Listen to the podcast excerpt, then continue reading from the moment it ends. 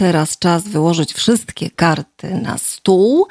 Aktualny rządowy plan naprawczy dla naszego środowiska jest e, największą rewolucją społeczno-gospodarczą od 1958 roku.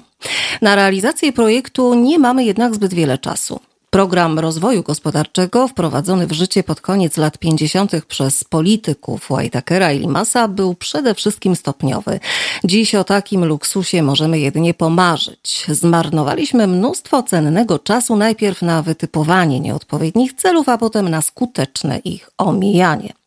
Fatalne rządy Fina Foyle i Fina Gale postawiły państwo w niezwykle trudnej sytuacji.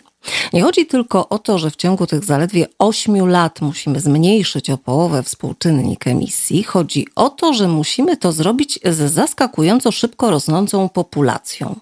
Przewiduje się, że do 2030 roku liczba ludności na wyspie wzrośnie o jakieś pół miliona. Ci ludzie będą potrzebowali domu, żywności, transportu, pracy i energii. Prawie na pewno wzrośnie emisja dwutlenku węgla. Nie oszukujmy się. Poniesiemy sromotną porażkę, bo obecna kultura rządzenia jest nieadekwatna do kultury pracy. To trochę dziwne, że jedynie Partia Zielonych włożyła ogromny wysiłek polityczny w coś, co powinno być wspólnym narodowym przedsięwzięciem.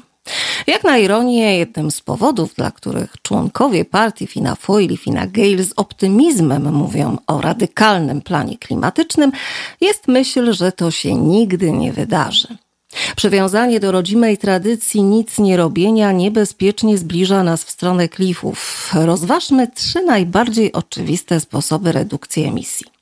Sadzenie drzew, rozwijanie potencjału Irlandii w zakresie budowy morskich farm wiatrowych oraz modernizację naszych domów.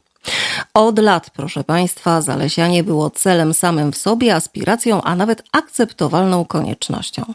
Uczciwie trzeba powiedzieć, że w tej materii osiągnięto pewien postęp. Odsetek irlandzkich gruntów leśnych wzrósł ponad dwukrotnie w latach 1975-2006. Od tamtego czasu rośnie jednak bardzo powoli. Dla porównania w roku 2007 zalesionych zostało 6947 hektarów gruntów. W ubiegłym roku zaledwie 2016. Program sadzenia drzew załamał się częściowo z powodu problemów związanych z uzyskaniem pozwolenia na przekształcenie gruntu. Wałkujemy ten temat od ponad czterech lat i nie potrafimy stworzyć systemu, który pozwoliłby ludziom sadzić drzewa. A skoro tak, to jakie mamy szanse na rozwiązanie trudniejszych spraw związanych z ochroną klimatu?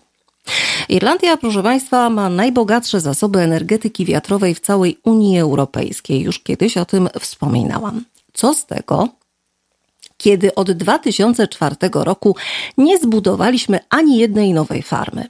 18 lat temu byliśmy niekwestionowanym liderem tej technologii. Uruchomiony wówczas Arklow Bank był nie tylko największym tego typu przedsięwzięciem w Europie, ale miał również pierwszą na świecie turbinę wiatrową o mocy 3 MW. No cóż, w czasach celtyckiego tygrysa byliśmy zbyt zajęci sprzedawaniem sobie nawzajem posiadłości na lądzie, a potem zbyt przygnębieni wielką ekonomiczną katastrofą, by móc podtrzymać zainteresowanie ekscytującą przyszłością. Naszym zmartwieniem powinien być także brak wykwalifikowanych pracowników do obsługi wspomnianych farm wiatrowych. Irlandia co roku szkoli mniej niż 20 techników turbin. Nie ma też zbyt wielu biologów morskich i innych specjalistów, jakże przydatnych w tej branży.